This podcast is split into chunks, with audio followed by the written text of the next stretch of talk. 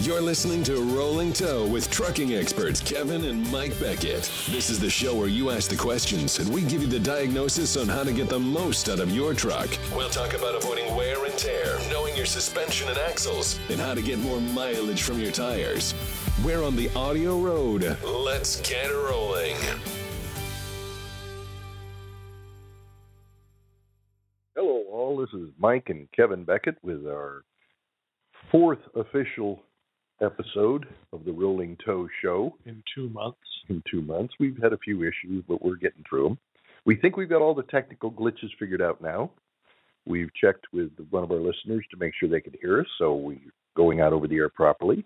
We have programmed for the full hour show instead of fifteen minutes like we did last week. Oops. Oops. And because last week's show was so short, we're going to repeat the subject and go through that again so we have a properly recorded program for use in the future. I appreciate all of your patience. We apologize for this, but we are a bunch of amateurs working for free, so what can you expect? Uh, the subject for tonight that we wanted to start with, whether we stay with that depends on the questions you have. And by the way, if you have a question for us, push one on your keypad on your phone, and you will queue up to be online for us to ask a question. If you push one twice, it will take you right back off, and we won't ask you a question because we won't know you want one. Um, the subject I want to discuss tonight is specifications on alignment. You go to shops, they align it, they say it's within specs. Well, what does that mean? I'm a member of the American Trucking Association Technology and Maintenance Council, and I participated in the original task force that developed R P six forty-two, Guidelines for Total Vehicle Alignment. This R P was published in two thousand, and membership in that task force included representatives from the major truck, axle, tire, and alignment equipment manufacturers doing business in North America. As I recall, it was in one of the early meetings in nineteen ninety-seven that the subject of specs came up. A survey of the participants revealed a variety of opinions on what was the correct preferred settings and the acceptable tolerances that could be used. The specifications for each company were collected and put on a spreadsheet for study. The comparison showed that the vehicle owner could have four different specs to set the alignment depending on the make of the vehicle, or the axle, or the tires, or the alignment machine.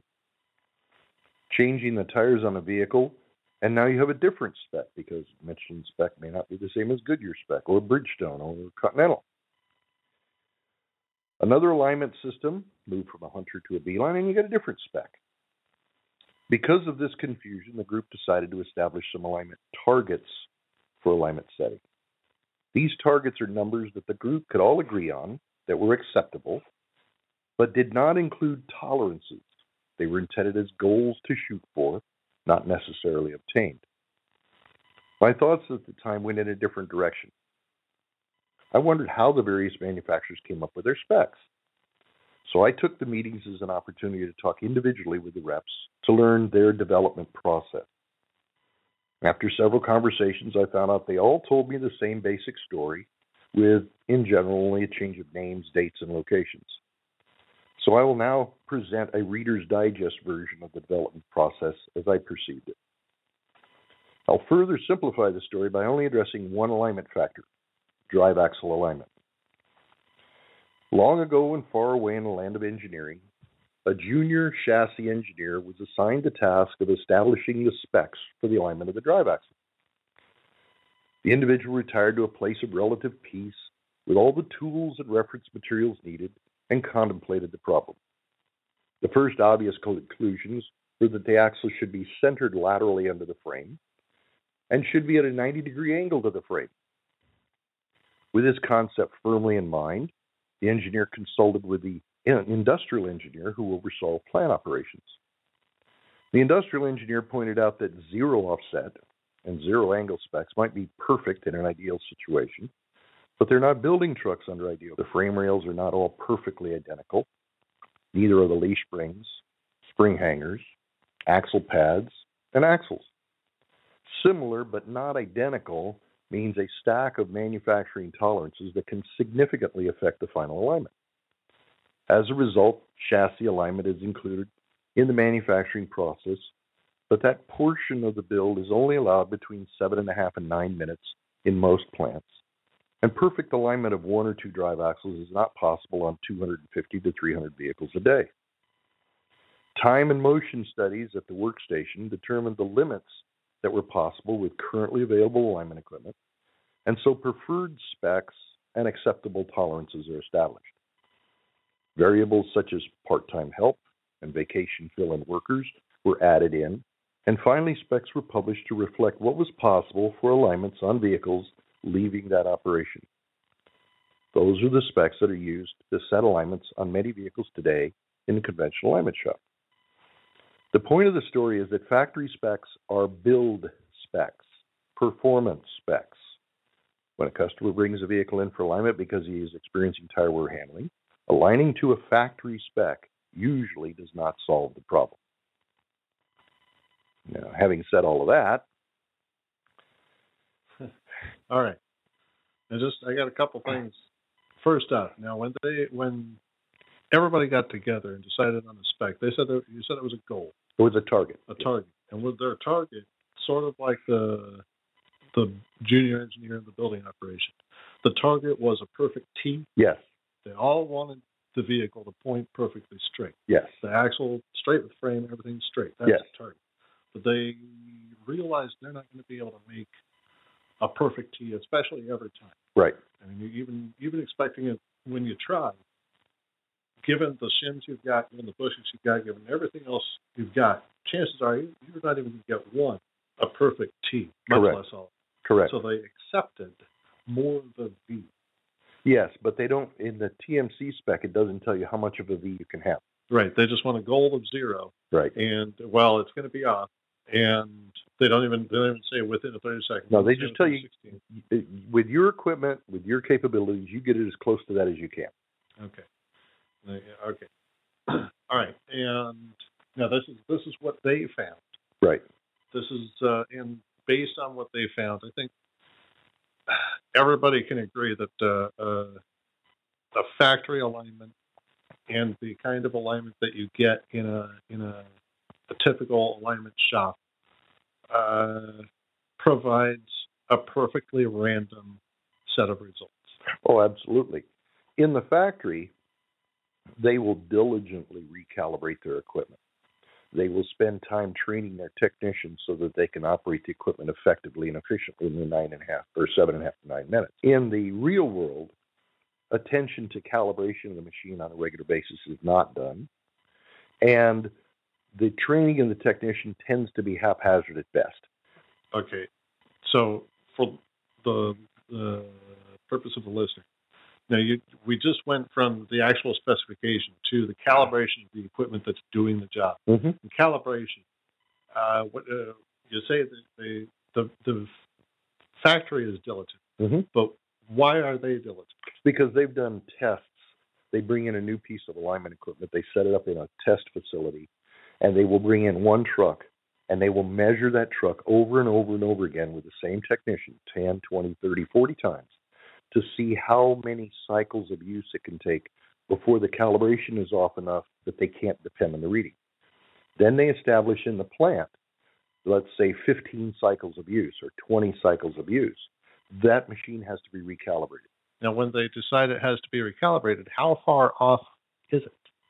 Well, they'll have their own tolerance. Let's say toe, for example, should be a sixteenth of an inch towed in, give or take a thirty second. They will run the test in the factory until it's not accurate to that thirty second.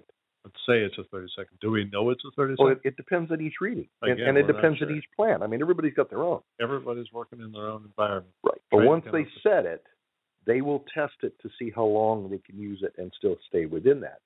And they won't just test the G R R once. They'll do it once with one operator and get a set of performances. Then they'll bring in a different operator, have him go through the whole test again until they find out what the average is. Okay. And then they'll use that to set their standard for how frequently they recalibrate. Okay. So here we have a, a set of numbers and a set of cycles, and we understand it could be as little as twenty, maybe even less than that. Right. Before the equipment itself is no longer providing you a measurement that would be useful. Correct.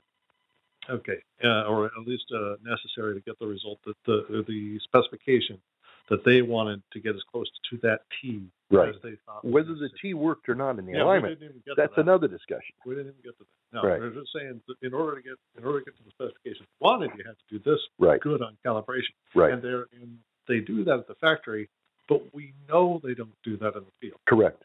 They those the equipment at your local alignment shop may not have been calibrated last year. That I find frequently. Right. Um, when I survey people in conventional alignment shops on how frequently they calibrate, it tends to be, on average, sometime between six months and a year. And okay. they might be doing four or five alignments every day. Right. So, and then when, when the guy comes in to calibrate, and it's usually have to be done by an outsider, he'll spend his time thirty, forty, forty-five minutes calibrating the machine. He'll give it back to him and say, it's all calibrated now. Great. Was it off? Yes. How far off? Well, a little bit. Well, how much is a little bit? Well, I had to adjust the screw a little. Okay, fine. When did it go wrong? I don't know. When's it going to go wrong? Can't tell you. How often do you drop it? I don't know. Oh, don't drop it. Oh, yeah. Now we're in a whole other discussion. Okay, so those are the concepts of build specs. Spec versus and, the equipment you're using. Correct. And whether or not you can get a result close to what would be factory spec. And even if you did that, even if you get within what is known as factory spec with calibrated equipment, we know that the the resulting alignment is still substandard. Yeah, it's random and it's not necessarily going to solve your problem because they have a build spec. They have no idea what the performance spec should be. Right. They have they're no just, idea. They're just trying to, they, they want, they're building hundreds of these vehicles a day. Right. And they're aligning them in minutes. Right. And all they wanted was a spec that would work for who? Just to get it out the door. To get it out the door. And, and not necessarily the best guy in the entire operation of Peterbilt or whoever it is, but the person that's doing the job that day. Right. And actually, a little wider than that, just in case you didn't do it right. Well, yeah, you, because they had to build in the tolerances to fill in for the vacation fill-in guys and the and the guy is out sick and somebody else is doing the work. And, and, uh, yeah, and uh, satisfy the warranty engineers. Yeah, the warranty doesn't want to pay for anything. Right. So they, they, you know, they even took that and broadened it out a little bit more. So just fit within this area that you can drive two trucks through. Mm-hmm. And that, the, for the distance of the shop, mm-hmm. you could drive two trucks through the, the field that this alignment. Well, I, I'm, that's, that's a pretty broad statement. I, I'm not going to go quite that broad. But let's just say that it doesn't necessarily produce the handling and tire wear you expect. Okay. All right. We do have somebody that has a question there. Anybody who wants to ask a question, please punch one on your uh, phone. It'll cue you up that you have a question for us. If you punch one twice, it'll erase the question, so we won't know you're there. But we do have somebody that wants a question, so let's go to them and see what they got. All right. Here we go in the five three zero area code. Hi. Um, hey. Actually, hey. I had a question. Hello? That? Hello? Ah, okay, actually, I had more okay. of a, a question about actual tire wear. Okay. Um, I've got a driver's side steer tire that, that I bought at the exact same time two hundred forty thousand miles ago as my passenger side. My passenger side is wearing perfectly even. I've still got about eight thirty seconds left on it. Working great. Working great. On the driver's side, if you can kind of just picture looking at it, starting at the inside, it's got the five ribs on it. That first rib is rib is three thirty seconds lower than the rest of the tire. And then if you go on ahead and come over and groove right there, that would be between the fourth and fifth on the outside of the tire. There's a, a there's, I don't know if you can call it really a groove, but a groove. It's kind of wearing really funny right around there as well, and that's probably another probably another four thirty seconds lower there as well. And I don't know if there's something that I'm doing wrong with this, or if it's just the roads that I'm running. I do run a pretty low regional run. I stay west of Chicago ninety-nine percent of the time. Okay. The right front tire is wearing fine. The left front tire is wearing bad. The dominant wear is on the inside next to the frame, correct? Yes. Yes. Okay, good. If you lay your hand flat on the tire, you're probably driving that. But yeah, I'm driving your, it right now. But slid your hand across the face of the tire toward the frame and pull your hand out, the odds are it'll feel a little rough going in and fairly smooth coming out. And that would okay. indicate we have a slight toe-out feathering in the right front tire. Now, I'm going to assume that is correct. The next thing would be, does the truck tend to want to pull slightly to the right? No, not at all. No. It, I, oh, okay. it, if, if the roads, the road, if I'm, I mean, granted, I'm running a lot in California and Oregon, so the roads are rough. But if I'm on a smooth road, it'll go straight down the road, straight down the road. Okay, cool. And it doesn't want to follow cracks or hunt at all? Uh, occasionally, uh, yes. If I start yeah. getting into, like, the divots and whatnot, then, uh, yeah, where the road has been really worn from change or whatever, then it'll follow those all day long. Um, um, the other How thing that was kind of interesting is, like, so yeah, so yeah. How many miles do you have on the tires? I think he said two hundred thousand. two hundred thousand. About two hundred, uh, three ninety-six. I put them on at one fifty-two, so two forty-ish, two forty-five almost. Right. Two items. First of all, I think you have zero toe or maybe a thirty-second of an inch of toe out. Just a very slight toe out condition. And okay. with the crown, okay. with the crown of the road leading the truck to the right, the right front tire is going to kind of be in charge all the time, and the left front tire tends to drag, and that's what will take off the inside edge on it. But the fact that okay. you went two hundred okay. means it's not far off. It's off just a little bit. Okay? Now, okay. the second okay. point is, if you tread up your tires, and the right side's got eight thirty seconds, and the left side's got, what, six thirty seconds on it or something? Uh, no, the left, uh, on the, where it's still got the meat of the tire, it's still at, it's still at seven and a half, almost eight. Okay. But where it's uh, wearing down excessively down, that's where it's getting down into the forest. Okay.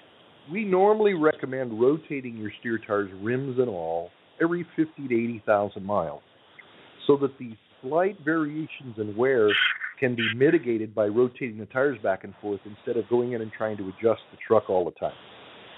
Okay? Okay. Okay. And I assume you've never rotated these tires. Uh, no, actually, uh, I was told, honestly, by my alignment guy not to after I chewed through my first set of tires in one fifty-two. Well, I, I, would re I still recommend rotating the steers, same as I recommend X-rotating your drives, to keep them wearing okay. out as sets, even if possible. But in the overall, okay. say if you've gotten over two hundred thousand miles out of those steer tires, there's not a whole lot wrong. True. Yeah, granted. Yeah, granted. I mean, it is it is probably one of the longer sets that I've gotten. It's just it's with having that much meat left on that right side, that was what was kind of throwing me along. You know, I mean, I've, I've, I, I've been trying to keep up been on, on keeping the upper, uh, keeping air pressure up on it. It, it gets down to one thirteen. I'm back up to one fifteen with it. You know, uh, that kind good. of, uh, that so. Good, good. Okay, well, I, you know, I, I don't do that with my super wides as well, but. You running super wides in the back? Yeah, I've got super wides yeah, in the back. They've got, uh, uh, them on at one seventy-five, so what, two twenty-one on those. And they're still, they're almost thirteen in the back. In the back. That's great. That's great. Sounds, Sounds like, right. yeah, you're, you're doing fine there. I, I, If you wanted to have somebody try to align it a little tighter on the toe in, just a small adjustment would be all it is. Uh, and then I would just rotate the tires periodically in order to keep that stuff from showing up. Yeah, when you've okay. got as little as... So two hundred fifty thousand miles is pretty much the edge of what it should be able to explain from these yeah, tires. I've got, I've, got, I've got people who call me up that are complaining they can't get sixty thousand miles out of a pair of steer tires. Yeah. If I told them oh, they could oh, get oh, over two hundred thousand, oh. they'd call me a liar. True. We've oh. been called later. Oh. Okay. Well, I thank you for your time. Sure. You have a great day. All right. Thank you, you too. Thank you. Okay. There's there's a classic example of once you produce a result, everybody always wants more. Okay. That's true. And and I've got no problem with that. It's just that you can get frustrated. You know there's guys out there that are getting forty, fifty, sixty thousand miles out of steer tires, and you'd like to get them up to the one eighty, one ninety thousand. And then you've got a guy who's getting over two hundred thousand. He's still running the tires, and, and he wants more than that. Yeah. I, one of my favorite customers was a guy, I think he was out of Wyoming, uh, and he he had he was getting really good tire mileage. It was driving really straight. But, you know, if he got on a really good stretch of road, it was after a quarter mile, he still had to correct and get back to straight. He couldn't keep that thing straight for a whole mile. Mm-hmm. So can can you do something to get it drive to drive that straight all the time? Yeah, but it's probably going to cost you tire wear. Well, no, it's, then it's going to drive on the left side of the right. It's just, right. It's just, that's wonderful to hear that he's getting there. Yeah, I'm glad to hear it. Do we have another question we there? We do have another question, another two five three area code, so I suppose we'll go ahead and put him live. Okay, can you hear us now? Hello there. Hello, can you hear me? Yes, sir, we can hear you. How you doing? All right, uh, I understand you have a question. Hello. Yeah, we know it. Yes, I'm here. Can you hear me? I'm not hearing anything. No, he'll call back. We'll get him on. Okay. Okay. All right. But going back to our discussion on specifications, uh, this might be jumping topics. I'm not sure.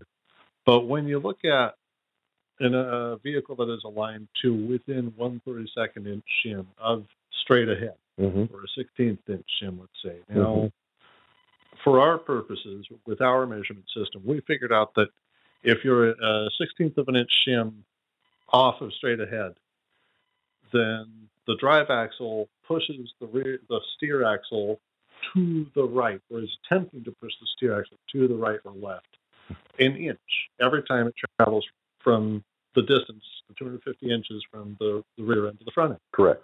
So when you end up with that kind of situation, when you, when you know this is what you're dealing with, one inch every time the vehicle travels its own length, mm-hmm. then if you've got that, if you've got that one inch over uh, the fifty thousand miles to one hundred thousand miles that you're driving the thing a year, you've got a significant amount of push on that steer tire towards the ditch. You've pushed it how far? Well, if you're off by one sixteenth from where we want it. The sixteenth inch shim on the rear end of the truck. You know what a sixteenth inch shim looks like? It's just very thin. It's just a little thicker than a than a, an aluminum can. Right. Or about the thickness of a credit card. Right. Okay. Yeah, good one. If you're off by a sixteenth of an inch shim in the rear, you will push the steer tire sideways two hundred fifty-three inches every mile you drive. Every mile you drive. Right. And so if I divide that by twelve, that means that's twenty-one feet sideways. twenty-one feet every mile you drive for every sixteenth of an inch that the thing is off straight ahead. Well, or off from where we want it. Yeah, because right. we don't want it straight ahead. Well, but we only really want it less than an inch off anyway. I wanted a thirty-second of shim off, which would be a half an inch. Right. But the factory specs, and most of the factory specs I've looked at, using our laser system, the drive axle can be off two inches to the left or two inches to the right or anywhere in between, and that's in the green. Right. So it's double that. It'd be forty-two feet sideways every, every time you drive your own length, and you're in the green. And you're in the green. So every mile, you're, you're like I said, you can drive two, three trucks sideways or side by side through that dis- through the uh, the range. Well, a truck's eight feet wide, yeah. and forty-two feet. That's five trucks. Five trucks every mile. You could have five trucks between the in that range. Right. Right. So it's a it's it is honestly a really wide range. Oh yeah, oh. that that is what we're trying to stop when we align a vehicle. The drive tires, they're not the, the drive tires themselves aren't suffering from being aligned improperly. No, they suffer very little. It's the steer tires that suffer. They push the steer tire sideways. You've got right. all your horsepower and all your three uh, quarters weight. Of the weight. You got everything back there pushing those steer tires sideways. And the steer tires are the most expensive ones. Well. They're fairly expensive, that's true. They also have no horsepower. Mm-hmm.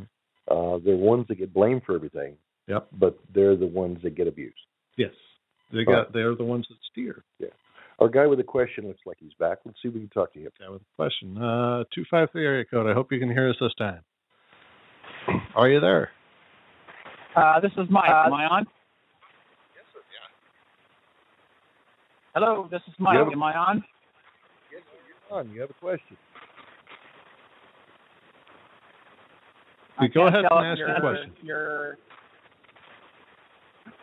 I have a, a front steer problem where, where the tire pulls a little bit to the right, to the right, and, okay. and my uh, and my outside right tire is uh, has some some wear on it, wear on, but it tends to be only in one spot, uh, about a eighteen inch section of that outside edge. I also get um, a vibration between forty-five and fifty miles an hour.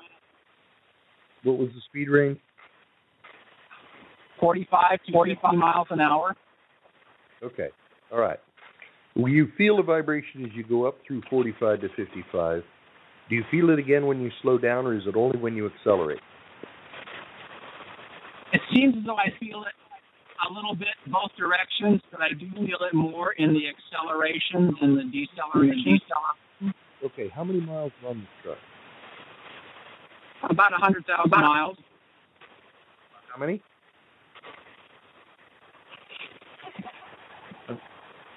I'm sorry, I didn't hear the mileage. one hundred thousand. one hundred thousand, that's not many miles in the truck. Okay.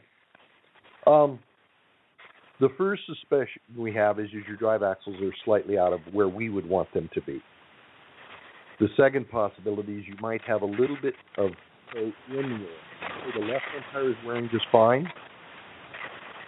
Yes. Is that correct? Yes, yes it's okay. Working just fine. Okay, so we got a little bit too much toe weight in the front end. We have a drive axle that's slightly out of alignment. Now, the fact that it's only wearing in one section of the tire is not a major problem, because what happens is as the tire is sliding sideways on asphalt or concrete, it will tend to build pressure and then jump and release and build pressure and jump and release, and it will tend to wear in one section every time it, it builds up. So that's uh, what make and model okay. truck? Say uh, a five eighty-seven Peterbilt. It's a Peterbilt? That's correct. That's cool. Um, does it have the rear suspension that has the big curved spring on it? Yes, it does. Okay. That suspension is very sensitive to alignment because with all the pivot points in it, under engine torque, it tends to move a lot. So you have to set it just a little bit differently than we would set other stuff. But it's it's alignable. It's not a big problem. It can be done as long as you recognize that. Um, With the Peterbilt, you probably have the preset non-adjustable bearings in the front, which means I don't have to worry about loose wheel bearings, although it should be checked just to make sure we check that. And are these tires that are on it the original tires, or have they been replaced? No, they've been replaced. Okay. And what brand of tire are you running now? There'd be Bridgestone two eighty-three. Bridgestone two eighty-three. Okay, that's fine. Um... How many miles did you get out of your first set of tires? Well, I've had uh, two sets of tires, uh, Michelins, and they went very fast, uh, about uh, seventy-five thousand miles. Okay. Okay. Yeah. Um, I, I'm gonna I'm gonna uh, get real real picky about this now. Are you going? I, I assume you had alignments done. Is that correct? I've had several alignment done, and only until I had it done uh, by Chad, uh, by Chad, uh, did I get any mileage at all out of it. Okay, so Chad has done this truck, and and yes, how many miles yes, are on the, on the tires now? A hundred thousand uh, miles on these tires since he adjusted them. How many miles are on the truck? Five hundred and fifty thousand. Ah, okay, all right, all right. five hundred thousand. All right, now that's starting to make sense on this shimmy, because the shimmy was bothering me. When you feel it shimmy going up in speed and you feel it again as you come down through the speed range, that tells me we've got a dry spot in the kingpin, or we've got a thrust bearing in the kingpin that's deteriorating and it's not floating smoothly through the toe change in that speed range. And if you only had one hundred thousand on the truck, which is what I thought we were having, that didn't make any sense. five hundred thousand. Yeah, five hundred thousand is starting to make some sense to me there. Okay, the second thing that I would do, this or not, Everybody makes mistakes once in a while. But the U-bolts on that rear suspension will tend to come loose. And you need to make sure that those U-bolts are good and tight in the rear end when we cut it out. Does that make sense? Okay. Okay. Okay, cool. Very good. The reason uh, one other piece of information. I, I actually experimented, and I moved that right front tire to the left to the, and basically swapped the tires around. And I get the same sort of scenario, except now it pulls to the left instead of yes. to the right. Yes. Okay, then that means the alignment is really close. Yeah, but I'm still not satisfied. I think it could be a little bit better. Um, in order to mitigate that left pull, you could flip the left front tire on the rim. Leave the right front alone. Just flip the left front on the rim. And that should get rid nope. of the right pull. Get rid of the left pull. Are, are you saying are, that are after, you, I, after I, what I did was what I switched the rim and tire and all previously? Correct. So now, now, this, so now, now are you saying just flip the flip left tire on the rim itself? Yes. Just the left one. Okay. Okay. Which used to okay. be the right yeah, one. Right. Yeah. Now the idea is that if okay. the right front, okay. the, one, the one that's on the right front now, if it's pushing you a little left, and the one on the left front is trying to push you left, if you flip one of the tires on the rim, we want the two tires to work against each other so the truck will drive straight. I see. I see. Okay. Yeah. Okay. It works to get rid of the pull. It doesn't solve the fact that the tire already has some wear, yeah. but it makes it handle correctly so you can drive the tires out. Yeah, okay. If you want to solve that, there's, there's, there's, there's still a lot of tread left, so uh, I was going to try and see what I could do about that. About that. Right. Yeah. Yeah. If you, if you want to if you want to slow down the wear on a steer tire, really the thing you got to do is just move it to the trailer, because as long as it's in the steer position, it's going to get abused. It carries, it carries uh, weight. It doesn't carry evenly. It's across the axle. It's uh, it's a it's an incredibly abusive position for a tire. It gains more weight when you step on the brake than any other axle in the truck. And it's, ter- it's a lot of abuse to that. So once you see a wear, once you're experiencing wear, it's not going to go away. It's just going to get worse. And I do carry right. quite do a bit of weight up front also. What inflation do you running up there? I'm sorry? I'm sorry. Inflation are you running on the steer tires? Um, after being with Chad, I bumped them up. I run about one twenty-five. Of course, that depends upon the temp- outside temperature. Well, I, w- I wouldn't care what the outside temperature was. I would put that every time I check in the morning. That's the inflation I'd want. Right. That is what I try to do. What yes. I do. Yep. Okay. All right. Well, thank you, Mike. All right. You. Bye. Yeah. Bye you, now. You. Bye hey, now. Mike, you have a good day, too. All right. Okay. Very good. Very good. Well, uh, let's see. What was our subject for today? Specs and factory alignments and... Aftermarket alignments. Aftermarket alignments. What happens with an aftermarket? We, I think we've discussed a little bit of this, maybe the last time, with the alignment equipment and the fact that a, an alignment uh, an alignment shop typically has a warranty that lasts the dis, the distance, the amount of time that the vehicle is actually in the shop. In the shop, or until it just crosses the curb. And then they don't want to talk about it anymore. Because the moment you come back with a problem, what are the chances that you hit a curve or a made a sharp right turn? Or, or hit a chuckle. Yeah. What's another favorite? Um, there, there's all kinds of excuses. You can come up with a lot. When I was doing alignments all the time, I don't do alignments anymore, uh, I had a sixty-day, thirty thousand mile warranty on my alignment.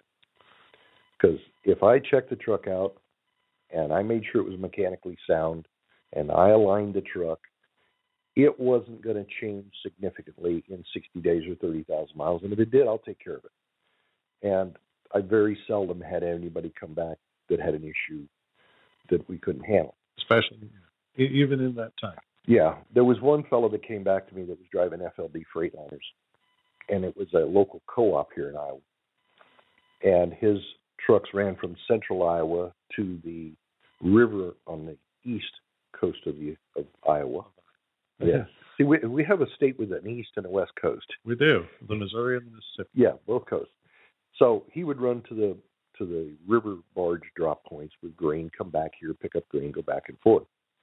And uh, this was this was a long time ago. This would have been in the early nineties, and we were running Michelin X Z A one steer tires. And that particular tire, properly lined in a line haul, we could average one hundred twenty-five thousand miles on. He was getting sixty to seventy to begin with, and when we aligned it, he was getting, as I recall, one hundred thirty, one hundred forty thousand. One of his trucks we aligned, and about forty-five days later, he called me up and said, I need the alignment checked on it. I said, it's no problem, it's under warranty. He said, well, this won't be under warranty. I said, why not? He said, well, it got stuck in a farmer's lot. He hooked a farm tractor up to it and ripped the front axle out from underneath the truck. Okay, cool. Is the front axle back underneath the truck now? Yes, it is. I said, all right, then it's a warranty. I'm not going to repair it, but I'll check it out for you. And when he brought it in, he says, I don't understand why you're doing this under warranty. I says, I do it so that you'll tell me the truth. I want to know what happened to that truck. Now, if I give a conditional warranty, then they will come back and tell me a story that meets the conditions of the warranty. Right. And then I won't know what I'm looking for. Right. And I want to know what to look for. We don't want to spin our wheels. Yeah. So it just didn't take very long, and we took care of him, got him squared away, and he went away. And he says, but I feel bad about this bill. And uh, I said, don't worry about it. Just take your wife out to dinner. As far as I'm concerned, this is good marketing advertising for me. We'll take care of you. sixty days, thirty thousand miles, it's not going to be an issue. The vast majority of other alignment people I've dealt with won't give a warranty because with the type of equipment and the process they use, they couldn't put the truck on the alignment machine, measure it, back out of the shop, put it back on the machine, measure it, get the same measurement. That same day, much less thirty days later. Right. You know, we, we get measurements thirty days, six months, a year later on trucks, and the measurements are the same. Because until you bend it, break it, or wear it out, it stays where you put it. Right. Now, there's certain mechanical things we have to watch for. The U-bolts on that Flexair suspension, that's that Packard suspension with a big curved spring, they tend to get a little loose. As do the same U-bolts, drive axle U-bolts on uh, Freightliners and Internationals. Freightliners and Internationals, they both have the same issue. And the issue with all of those is that the primary suspension bracket on the Flexair or the leaf spring on the International Freightliner is underneath the drive axle. And so all the weight is carried on the U-bolts. Instead of just sitting on top of the axle like a typical spring. Right. So your steer axle, the spring is sitting on top of the axle. The weight passes directly to the axle. And all the U-bolt's doing is clamping it in place. Yep. But if the leaf spring is under the axle, the U-bolt is physically carrying the load. It's, it's kind of overworked. Right. Yeah. If they if they provided larger bolts. Yes, but they use the same size bolt. Yeah. You can look at a Volvo air ride suspension and look at the size and density of the bolt they use, and it's the same size that's on a Freightliner. Am I not thinking right? Doesn't a, a, a Mack Camelback also carry the weight on yes, the U-bolt? Yes, the Mack Camelback suspension carries the weight. And the U-bolt size is so much bigger. For example, on the Freightliner bolt that's used, the according to the American Society of Mechanical Engineers, the correct torque for that bolt is four hundred fifty foot-pounds. Right. Okay. The size bolt that's on the Mack Camelback, the correct torque is twelve hundred foot-pounds. And it doesn't come loose. No. I doesn't. Never see a Camelback come loose. No, they don't come loose. But Freightliners. But they're using a much heavier bolt to carry the load, and that thing carries incredible loads. So yeah, it's interesting. They're, they're, this design could work better, unfortunately, for weight savings and operational. Uh, well, there's a, there's another question I've always had about that Freightliner International style suspension, and now the the, the, Flexair. the Flexair. The Mack Camelback is tightening the U-bolt against the leaf springs and against a center trunnion, not against a hollow diff housing. Right. The U-bolts on the Freightliners and the Internationals are tightening the U-bolt to hollow diff housing. Will the hollow diff housing stand twelve hundred foot-pounds of torque, or will it crush? Good question. They may not be able to go to that much. Operational issue. Weight A issue. Design issue. Yeah, it's, it's right. a design issue. So we they may or may not be able to solve it all. All I know is that that Freightliner suspension, the Freightliner airliner suspension, has been the same since that product was introduced in nineteen ninety. Yep. It's been twenty-five years. We've had the same problem with that suspension for twenty-five years. The visual indicator for you is to walk up behind your Freightliner truck with the trailer off, or crawl underneath the trailer if you want to do that. Look at the airbags from the back, and they will be tilted in on the bottom. In other words, the leaf springs move toward each other as the thing loosens up. The Internationals won't show that, simply because the bracket under the axle that the leaf spring sits in is designed so it won't slide sideways. Right. So the it still U- gets loose. Oh, yeah, the U-bolt gets loose, but the airbags don't tilt, so you don't have the visual indicator. But the axle walks around every time you hit a bump in the road, and you can't hold the alignment. In fact, and maybe this is just uh, just because of the vehicles I have worked on that are Internationals, but I think the problem is worse on the Internationals. Could very well be. For, from our perspective. Mm-hmm. Because uh, you know, maybe operation, once again, I think that was episode three, alignment doesn't cause accidents. No. So the fact that it's not holding the alignment may be the matter to the designer, but to us, if you can't hold the alignment, you can't get your tire running. You're not a happy person driving on the road. Right, right. Now, if, again, if there's anybody that has a question that's listening, just push one on your phone. If you'd like a question or a comment on any subject on tire wear handling, we'd be glad to answer your questions. If you push one twice, you will erase the question uh, queue for us, and we won't know to go to you. Right. But if you have a question, feel free, punk it up. We'll be glad to talk to you about it. We had another discussion that came up earlier today on Facebook about tall tires, eleven R's, and low-pro tires, the two ninety-five, seventy-five, or twenty-two point five, or whatever size you want, and which one was better. Uh, I responded to that today and said that uh, I don't know, and, I, and I don't care. um. Well, what, nice to know. All I care is that they're round, they're black, and they're dirty. And it's my job to make them wear as long as I can get them to wear. Mm-hmm. As many miles or as much time, whichever way you want to classify it. Uh, I don't care about fuel economy. Fuel economy is not something as an alignment tech that I get excited about. Um, I know I know the owners of the trucks, and I know everybody listening to Rutherford are really interested in fuel economy, and that's great. And I assume that a properly aligned truck will get better fuel economy than a non-aligned truck. We've done some tests on, on test tracks and proved that we can get a couple of percent, couple of tenths of a percent improvement in documented improvement in fuel economy because of alignment. A tenth of a percent, not tenths of a gallon. Not, not tenths of a mile per gallon, just a tenth of a percent. But I can really make tires last longer. Yeah, we...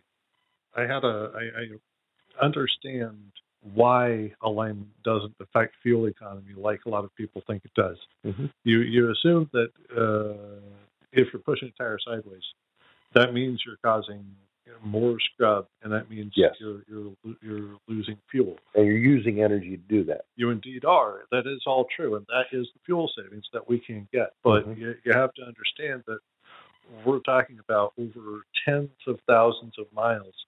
Losing only, what, a couple of pounds of rubber mm-hmm. on the road. Mm-hmm. So how much fuel does it take to push a few thousand, a few, a few pounds of rubber, uh, off, or sand a few pounds of rubber off on an asphalt road? Well, the simple way to tell that is to take a tire and put it on a grinding wheel and see how long it takes to grind that off. And how much energy did you actually use? Not a whole lot. Right. So... But, all right, but the question was, which is a better tire, the eleven R tire or the two ninety-five seventy-five, a twenty-four point five tire or a twenty-two point five tire? And what I explained in my discussion was that the original tires that were run around here were eleven um, ten one twenties, eleven twenties, tube-type bias tires. Then radials came into the market. Michelin was the guys that started introducing the radio. They were developed in Europe, and they were developed on the metric. But in order to compete in the North American market, they needed to have an eleven R or a uh, twenty-two point five or twenty-four point five to fit on the rims that we're going to run over here. It didn't take them very long that they wanted to standardize world tires. So every place in the world would run the same kind of tire, and metric measuring systems worldwide were more dominant than our inch system, because an eleven R tire is eleven inches wide. Right. A two ninety-five seventy-five R twenty-two point five is slightly wider. It's about eleven point three inches wide. But it is shorter in sidewall than the eleven R tire is. True. So they wanted us to standardize to that. So there was a lot of pressure to get rid of the eleven R tires. We haven't completely gotten rid of them. They're still around. And there is also great pressure to go away from the twenty-four point five tire completely and go to the twenty-two point five tire. Who's providing that pressure? Again, that's the European Europeans. Industrial market, or worldwide market. Right. You'll notice that the four and a quarter tires, the four twenty-fives and the three eighty-fives and the three fifteens and the new two forty-fours and two forty-fives, all are on twenty-two point five rims. Yes, they are. They don't build those for a twenty-four point five rim because the whole idea is they want to make the eleven R sizing and the twenty-four point five obsolete, so everybody winds up with a standard rim and standard tires. I figure it's just because they hated me and didn't want me to be able to get under the suspension as easy. Well, I suppose that's part of it, too. The way they sold that to the truck market here in the U S was that the excise tax on tires, as I understand it, is based on the weight of the tire. So you're taxed by the pound of rubber. The twenty-two point five tire weighs less than the twenty-four point five tire. Even if it's just a little bit. It's still differences in pennies. It bothers them. And when they sold it to the big fleets, we can save you money in your tires if you'll buy this twenty-two point five because it weighs less, your federal tax will be less. And then the big fleet says, well, pennies are dollars to us. And so the big shift to the twenty-two point five came about.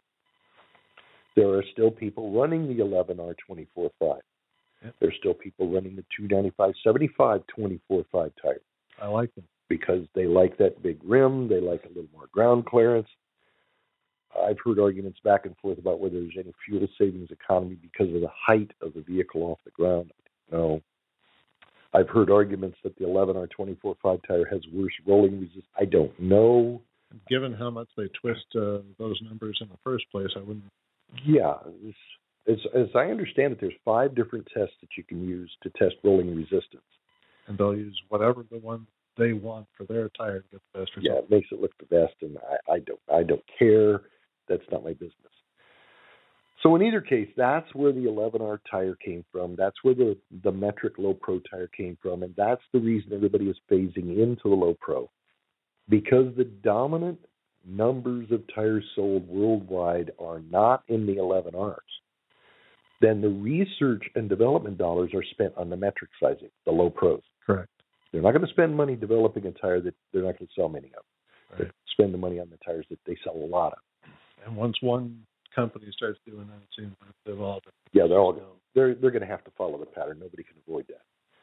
And that's why we're into low rolling resistance SmartWay certified tires now, which started with California. It's being pushed all across the country because once their tire company is forced to make a specific tire for a specific state, they're not going to make different tires for the rest of them. Everybody's going to use the same thing. It's just the economics of business. By the way, do you know how much it costs to make one tire mold? A tire mold? Just one mold. Over a million dollars. Yeah, okay. I was going to say over a Over a million, okay? So how many extra molds are they going to make for eleven R tires? That is few as possible. That's right. And so they're continually pressuring people to go to the low pro twenty-two point fives, go to the two ninety-five seventy-fives, and we can make one tire. Now, if they're making one mold, they can make one hundred molds in the twenty-two point five size and not have to make ten molds in the twenty-four point five size. Right. Because those are hard to pay for at the factory because they're not selling enough of those tires. And yeah, sure, they're the ones that created that situation, but it's not like, again, it's it's a real good question of whether or not anybody was uh, benefiting from the twenty-four five in the first place, except me, because I still got to squeeze into that axle. Well, thank goodness I don't have to, because I can't. no, no, I've seen that belly get bigger. It's not going to work. All right. Uh, by the way, you know, you could use ramps. You can. Mm-hmm. You know, it, sure, it's real convenient, but I... They're a pain in the ass to haul around. Yeah, if yeah. I can squeeze under there, I'll squeeze in. Yep. I just curse the truck the whole time. Yep, yep. We're getting close to the end of our hour. We have about ten minutes left. Once again, I'll remind you, if you have a question or a comment you'd like to pop in on, uh, just push one on your phone. We'll be glad to get back to you and talk to you about your issue. And it doesn't matter if it's on track with what we're talking about. We'll answer any question that comes up here. We're having a good time doing this. What else should we talk about about alignment? Factories. So, settle in. Very good, important subject. You take a brand new truck that's been aligned at the factory, that is set to their preference numbers, not just within tolerance, it's right at their preference numbers. Do they do that? Do they ever do that? Oh, yeah. Oh, yeah. Even a blind squirrel finds an acorn once in a while. Mm-hmm. Get it set perfect. Oh, not to their target, but within their spec. To their target, right on their preference. Zero, zero. Yep. Deck those trucks up. Take ten of them, which is what we've done several times. Did we do that? Yes, we did. We did. Oh, yes. Haul them a thousand miles from their... Wait, what did we do first? They decked them up. Before... before. Oh, we measured them to confirm it. We measured them ourselves. Yes. We didn't even have to rely on their equipment, no. their measurement, or their process. We also measured them. Right. And, and they were how close? They were on spec. Dead on. They hauled them one thousand miles to the fleet. We met them at the fleet with the same technician and the same equipment. We measured them at the fleet, and fifty percent of those vehicles were out of, out of their specs. Just off of traveling halfway across the country. Because Once. You've got brand new frames, brand new springs, brand new bushings, brand new kingpins, brand new airbags, brand new everything. Mm-hmm. And they jostled and settled in across the country. Mm-hmm. We reset them. We ran them thirty days. twenty-five to thirty percent of them were wrong at the end of thirty days. So they were off just in the first few miles, and then again they were off in the first thirty days. And then we reset them and ran them again, and about ten to fifteen percent were wrong at the end of the sixty-day period. We reset them and checked them at ninety days, and they had quit changing.